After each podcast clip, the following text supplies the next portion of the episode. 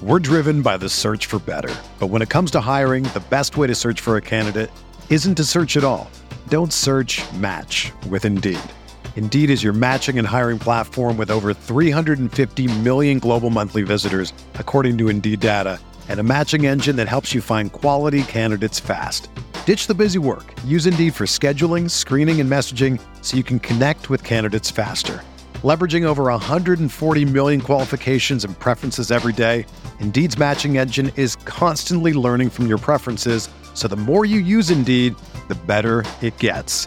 Join more than 3.5 million businesses worldwide that use Indeed to hire great talent fast. And listeners of this show will get a $75 sponsored job credit to get your jobs more visibility at Indeed.com slash BlueWire. Just go to Indeed.com slash BlueWire right now and support our show by saying that you heard about Indeed on this podcast. That's Indeed.com slash BlueWire. Terms and conditions apply. Need to hire? You need Indeed. Support for this podcast comes from Frito Lay and the 2023 Snack Bracket Championship. The Frito Lay Snack Challenge is underway, and fans are voting on their favorite snacks to crown champion. We're talking about prime time matchups between the best 64 snacks in the land. Will Ruffles Ridges reign supreme? Can Doritos defend their dynasty? Or will Smart Food use their smarts for a surprise upset? Only you can decide. Get in on all the action for a chance to win up to $1,000 or a year's worth of snacks. Let your snacks be heard. Just go to fritolaysnacket.sbnation.com to vote and enter for a chance to win. No purchase necessary. Sweepstakes ends April 3rd, 2023. Void where prohibited. Year's worth of snacks awarded in the form of 52 coupons, each good for one bag of chips. See official rules at fritolaysnacket.sbnation.com. Hello, friends. Welcome to Mavs Moneyball After Dark. This is Kirk Henderson, and today I'm joined by fellow editor Ben Zadell. How are we doing, Ben? Doing good, Kirk. How are you doing? I am okay. So we've been pumping out a fair amount of audio content recently.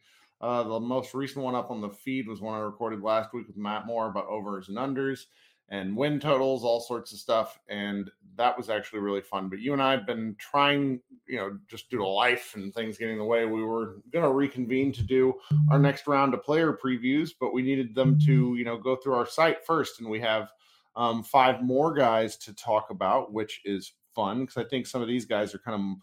We have a couple of guys that we're not going to have too much to say, and then three guys who are like real rotation to rotation potential players to where we should have some more to discuss than just like JaVale McGee. Even though you know we ended up making it a pretty good, uh, you know, pretty lengthy podcast, anyways. Um, so let's just sort of jump right into it. So the first guy that we, we were going to talk about, he's on the roster. The Mavericks gave him a one year deal. Why they gave him a one year deal is something I think we're going to be talking about the further we get into the season. Uh, I don't entirely understand how this happened. You wrote about him. He was the Mavericks sort of vibes guy last year in Theo Pinson. So you wrote the player preview for this one, which was a labor of love to a degree. So why don't why don't you why don't you take the floor with this? Yeah, one thing that interested me is I I don't think at least you know I've been watching NBA really intensely for like the last 15 years at least. Um, I don't remember an instance like this where a guy um, went from like this into the bench uh, vibes curator, as we like to say, um, into an actual contract. That really never happens. Usually, it's just a fun story at it for a guy at the end of the bench on a playoff run, just like the Mavericks had um, they usually don't give them contracts. So it's kind of weird that that happened. Um, though I guess the easy easy thing to say is that you know they they thought his contributions in the locker room and off the bench were enough to to justify that contract plus the obvious lack of depth on the roster um, there's for the third year in a row there's just not a, a deep team um, so uh, I, I, guarantee if they had a little bit of a deeper roster, it would have been tougher to justify having uh, Theo on the team. Uh, that being said, I mean he does bring some of the the uh, ostensibly bring some of the skills that they need. Um, he he can you know score a little bit in theory. Um, he's he's got some of those tools. So I, I can see the idea. It's just it seems really roster dependent. I mean, to me, and this is, you know, I it's never any of these guys' fault. Also, really terrible audio for me to start with my mic not in front of my mouth. So that is is probably slightly problematic for everyone. Realize that. Apologize, guys. Um I just don't know how to feel about it because I don't understand. He is in my kind of opinion, he's not really an NBA player at all. Um and that's not like his fault. He didn't, you know, he, he, when you off when you get offered to sign a contract, you you go ahead and and, and pick it up. But right, it's just one of these things to where the NBA actually implemented rule changes specifically to deal with the things that he was doing on the Maverick bench. And so if you're mitigating the one thing the guy was bringing to the table in terms of you know standing up wearing you know you know like wearing specific colored clothing on the bench like all sorts of kind of really hilarious like trolley tactics. If if you can't do those things then what are we on the team for? Yeah. um maybe he is that valuable to what dallas wants to do in terms of mood. Maybe he'll prove me wrong and get out there on the floor. It's just he's never really had a three point shot. He doesn't really have like that one definable nba skill where you go oh okay that's why he's out there.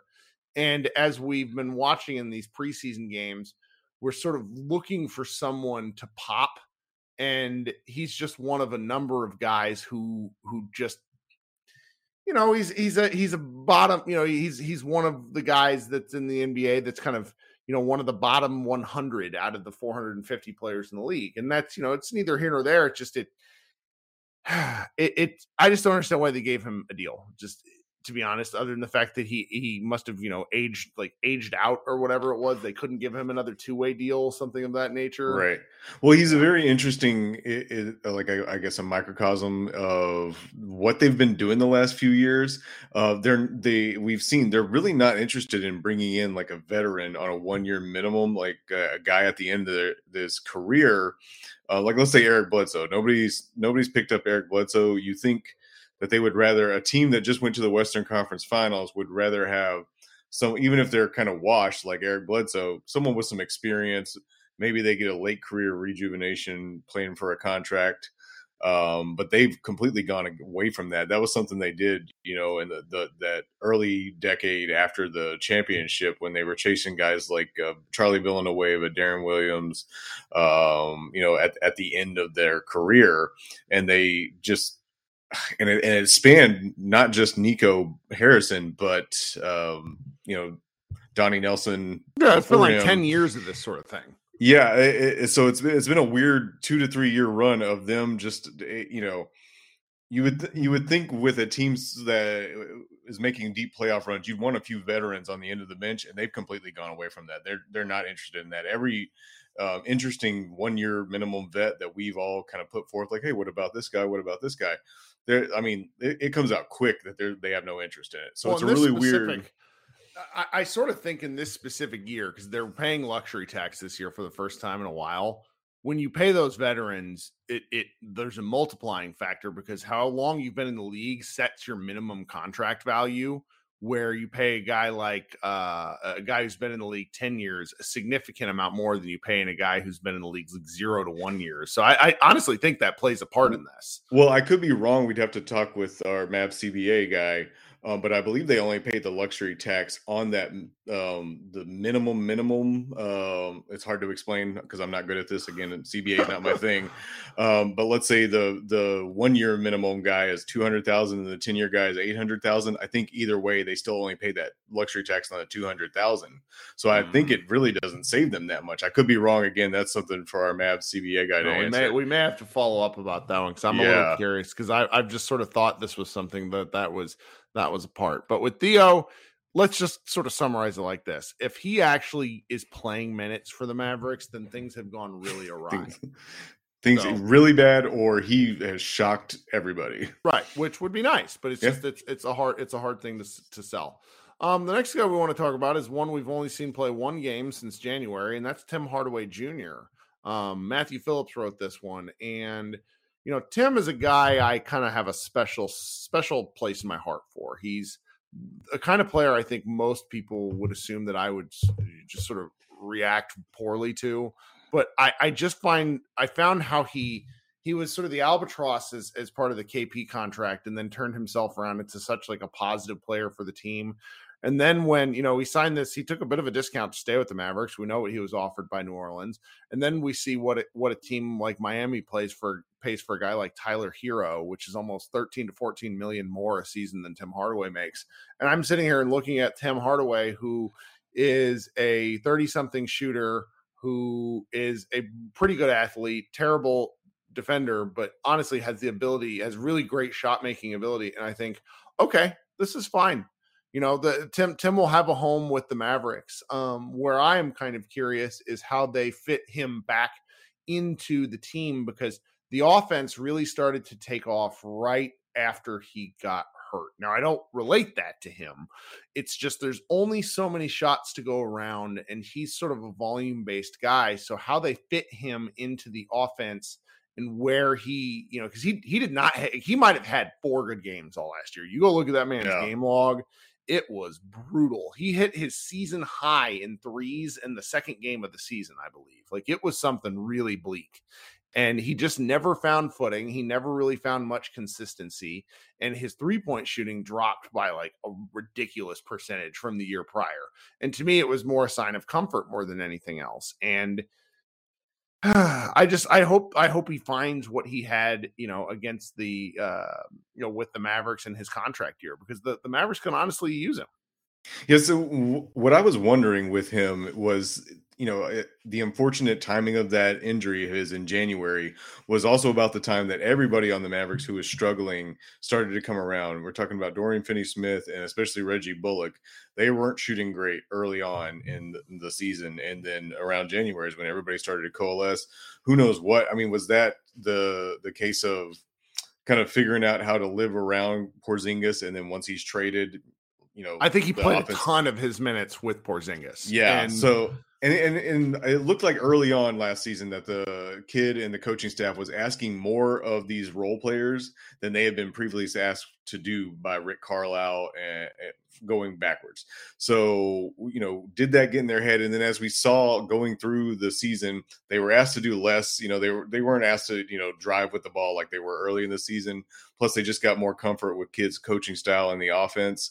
Um, so would would Hardaway have done the same thing? Would his numbers have improved? Because his shooting numbers were well, kind of like the what we were getting when he came over from New York. That last season in New York, it was pretty poor shooting.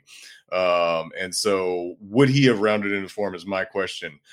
You know, who who can say? But I would hope so.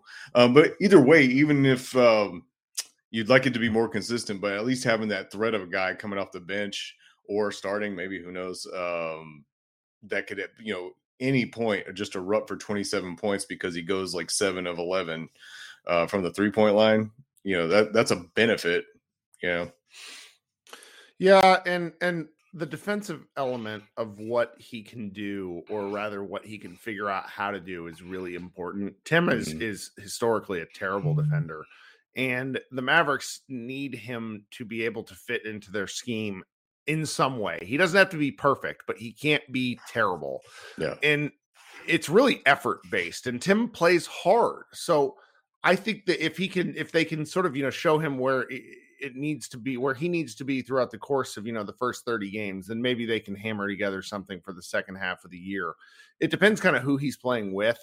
Um that that's if he's coming off the bench with Spencer Dinwiddie, uh, Spencer Dinwiddie and Christian Wood, maybe the Mavericks aren't that concerned about defense at all anyways. Right. maybe they're just going to be more going to be more scoring attuned and it may not matter because they just have these these players that are really big non-contributing factors on one end of the ball. Wood has been one of them uh and and tim's another but it, you know both of those guys can absolutely fill up the basket too. So maybe there's there's something there. I'm i'm just i'm really looking forward to tim play though because yeah. it if they last year by the end of the playoffs, it was so clear they needed another body that could do things. And I think he's proven enough to where he could play 15 to 20 minutes in a playoff game and you're like confident that he can yeah. do something. So he can definitely score and that's, you know, he's he's not a non-factor on that offensive end, so that always helps. Yep. Well, then the next guy we're going to pivot to is someone that Matt Gilroy wrote about, and and we've not seen him in preseason mainly because he just he has these knee problems, which I think are just going to be the mark of his rest of his career. Is Davis Bertans? Um, Davis was a really fun addition to the Mavericks last year. He plays so freaking hard, but if he's not healthy, and he's not healthy right now, I'm a little worried about what that means for any sort of contribution because he's not quite good enough to be in the rotation. And that's likely for the best, but you still want a guy to be healthy. And if health is going to be, you know, his knee and knee effusion, I think is what the, they're calling the injury right now. Like that doesn't sound great. That's just yeah. kind of a lingering knee. You know, he played in the World Cup, which was good, but you know the the Latvia or uh, here they got you know the he and uh, uh Kristaps Porzingis got knocked out pretty early, so it's you know I, I just I don't have strong feelings about his play other than I really got a kick out of watching him play in the same way I did with Tim Hardaway, where it's just like when he's on fire, it's it's really kind of horrifying. yeah, right. because it's just like it's like like the the old Nintendo Game Shark from when we were kids, where it's like, oh, there's just a cheat code on with this guy pulling 40 foot jumpers just at will. Yeah, he might be more useful in the postseason, honestly. And I know that sounds crazy, um, just because of his lack of defense. I mean, I swear I've never seen a guy so tall just get completely scored on uh, at the rim. Like people, Goran I mean, they, turned him into Swiss cheese. Yeah, they just go right into his like his chest, and he bounces off, and it's an easy layup. Uh, but what I mean by that in the playoffs, he he offers some roster flexibility. Um, much like I hate to compare everything to the 2011 finals, but the way Peja Stojakovic uh, provided some shooting in one series um, you know, every now and then you just hit a certain series where a guy fits specifically for what you want to do for that series. And it's so, you know, he, there, you can always use a shooter on your team. So the, the concern, like you're talking about with the, um, the knee stuff, um, you know, for shooters, if you've got leg problems, that can affect your shot, you know, because a lot of, you know, so much of your shot comes from your legs. So that's, that's a concern. But uh, overall, like I said, I think he's more of a, you know, can help facilitate a trade if if necessary. Well, his, he's going to be on. I think he's going to be on the Mavericks for a while because his contract is tough. They mm-hmm. have three more years of of Davis Bertans. Like, yeah. an additional year on top of whatever KP had it was just a smaller bite at the apple and you assume maybe down the line you could figure out something with it but yeah. I honestly think they may just sort of have to deal with him and and the contract and and see what they can get. You know he's a seems to be a good vibes guy. I think his teammates seem to like him. He's just such a different looking player. Like he's got this big bushy red beard. Like teams tend to tend to underestimate him because of how he looks and he's you know, he, he, had a couple like chase from behind blocks. Like he, he's he's hilarious to watch because he might yeah. be the hardest running. I don't think he's the fastest player. Right. He might be the hardest running player in the NBA. So so I, I really enjoy that. Um, the next guy we'll pivot to then is is sort of directly linked to somebody that we talked about earlier, and that's that's Reggie Bullock, who had a really rough 2021. And then by the end of January 2022, right around the time Tim Hardaway um, basically, you know, he he we lost him Hardaway to a season-ending injury. Bullock started to find his way and became a stalwart aspect of the offense and of the defense, wherein just ended up being huge for the Mavericks down the stretch. He found his shot. Uh, he was locked in on defense, and it's sort of hard to imagine the Mavericks without Reggie Bullock at this point. And I, I, I mentioned Tim Hardaway's volume earlier. I, I, he and Bullock each need like six plus threes a game to sort of have value. And I just, I'm going to be, the Mavericks have to figure out and get those shots for those guys because Bullock can, if you go look at Bullock's box scores, he has like a whole bunch of like one for four nights to start to start the the season last year and it's like what what is Dallas doing and then yeah. it's it's like things turn around and and you know he he shot who wrote did you write this one and yeah he, i wrote that yeah, one you wrote this one how in in january and february he just like he could not miss shooting yeah. like 42 and 45 percent from three he cooled down a little bit later in the year and then heated back up for the playoffs i mean i just don't know like i know what to expect from bullock in that there's going to be times when his shot's not falling but he will always play hard and he will always play good defense Yeah, and he's that threat on that three point line, which kind of matters more than actually hitting them sometimes. Um, mm-hmm. Um, because if you, yeah, if you go January and February shooting 42, 45%, March, even if that falls off a little bit, I think he started hitting like 33 to 34% in March defense are still going to respect that based on the last couple of months. They're going to have the game, you know, that game film of like, oh, this guy's hitting, you know, they, they've got the stats too. So it was really weird that, you know, we, that was one of the things we went into last season, the first couple months, thinking really weird that the Mavericks went out and got this guy. He really was one of, you know, a, a free agent acquisition for a need that they had. And it made sense for him to start. And then he didn't start. In fact, he, and he played really low minutes. I think it was like in like the low 20s uh, like 23 minutes per game in that first couple months of the season. It was really weird of like, hey, last year all we wanted was more wings. We need more wings that can shoot. We went out and signed a guy who can shoot, and you're not playing him. It was really strange. Uh, and then it, and it's like he his play by the by January and February, Kidd couldn't keep him off the court. Um, it, it, was you know a really weird situation. That's why I titled the article. You know, he, he clawed his way into a starting spot um, because it looked like Kidd at the beginning of the season did not trust him. I don't know why. It was a really weird. I don't if they've crossed paths before some point, you know, uh, in the past on on another team. I'm not sure. Um, but he just did not have that trust in Reggie Bullock, or maybe it came through, you know, opening training camp last year. But now, you, you I mean, we saw in the playoffs, uh, his his minutes per game in the playoffs ended up being something kind of reasonable because of uh, the way the Golden State uh, series worked out. Um, I think he got down to like 37 or 38. But before that, I mean, he was averaging like 42 minutes per game. I mean, like they could not take him off the court. Um, and so it's really crazy how he went from this, you know, I think starting like 12 games the first half of the season to basically being unable to get off the court. I mean, that you, you could see by the end of the playoff run that he, and uh, Dorian Finney Smith were just completely gassed. And, yep. and like I said, it was because uh, Kidd could not get his the type of play Bullock was providing anywhere else on the team. Yeah, yeah, and I think uh, if you look at the contract that he signed, he probably ended up being one of the best value deals in the league. He's got two years left at really unbelievable value compared to what a lot of three and D wings would end up getting. Yeah. I, I, it's it's such a steal when you look back at it. I'm really I'm really glad he's a Maverick.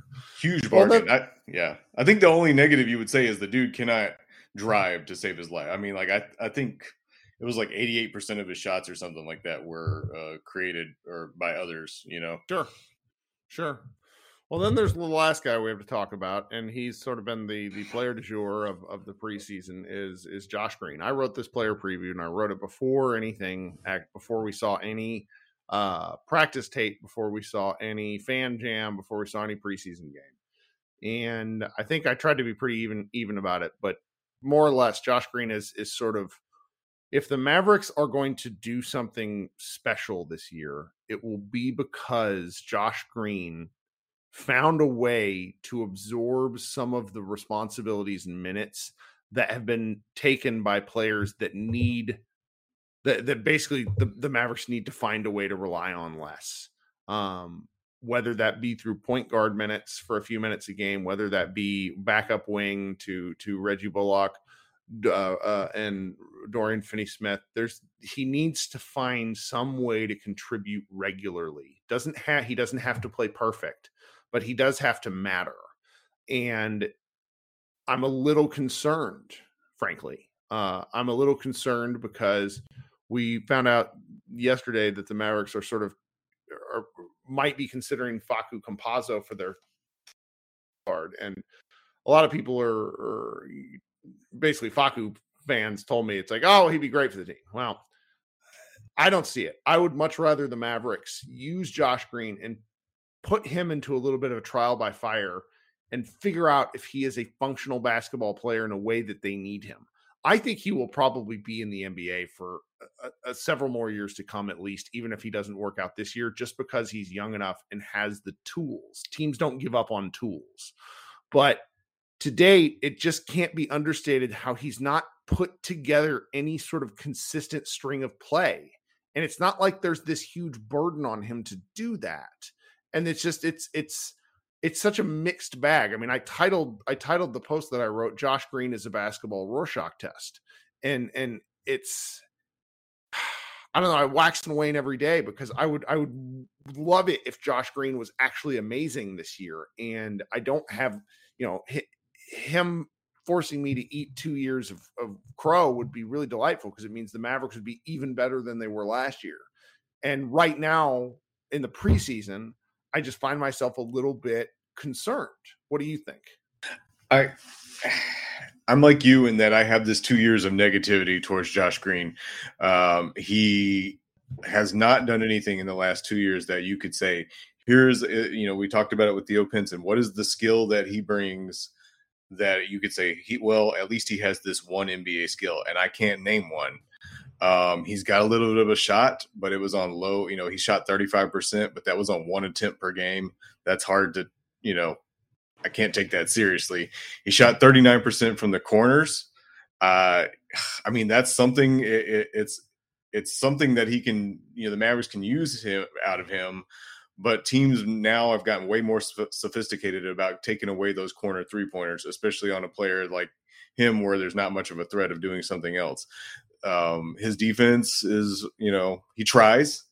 Um, no one's has said, "Hey, he's like a you know great defender." At least, um, that that would be the biggest thing I could say about him is like, hey, the guy you can see when he's out there. Sometimes he's probably trying too hard because um, it seems like sometimes he over you know overruns guys. Tr- you know, it, it, it's just you hate to fault a guy for like too much effort, but that's really the only thing I could say about him is like I've never seen the dude take a play off he he really gives gives it his all. I mean, that's a cliche we say all no, the time. But uh, you can energy, tell he really energy does. And yeah. effort their skills and yeah he's just got to find that thing and and that's why i was really you know i i was at first sort of mortified but then i bought into the idea of him playing some backup guard minutes because he has shown some passing chops he does ball, the ball handling stuff i think is a little different and is going to take reps and frankly getting used to handling the rock under pressure that's that's a thing that takes time and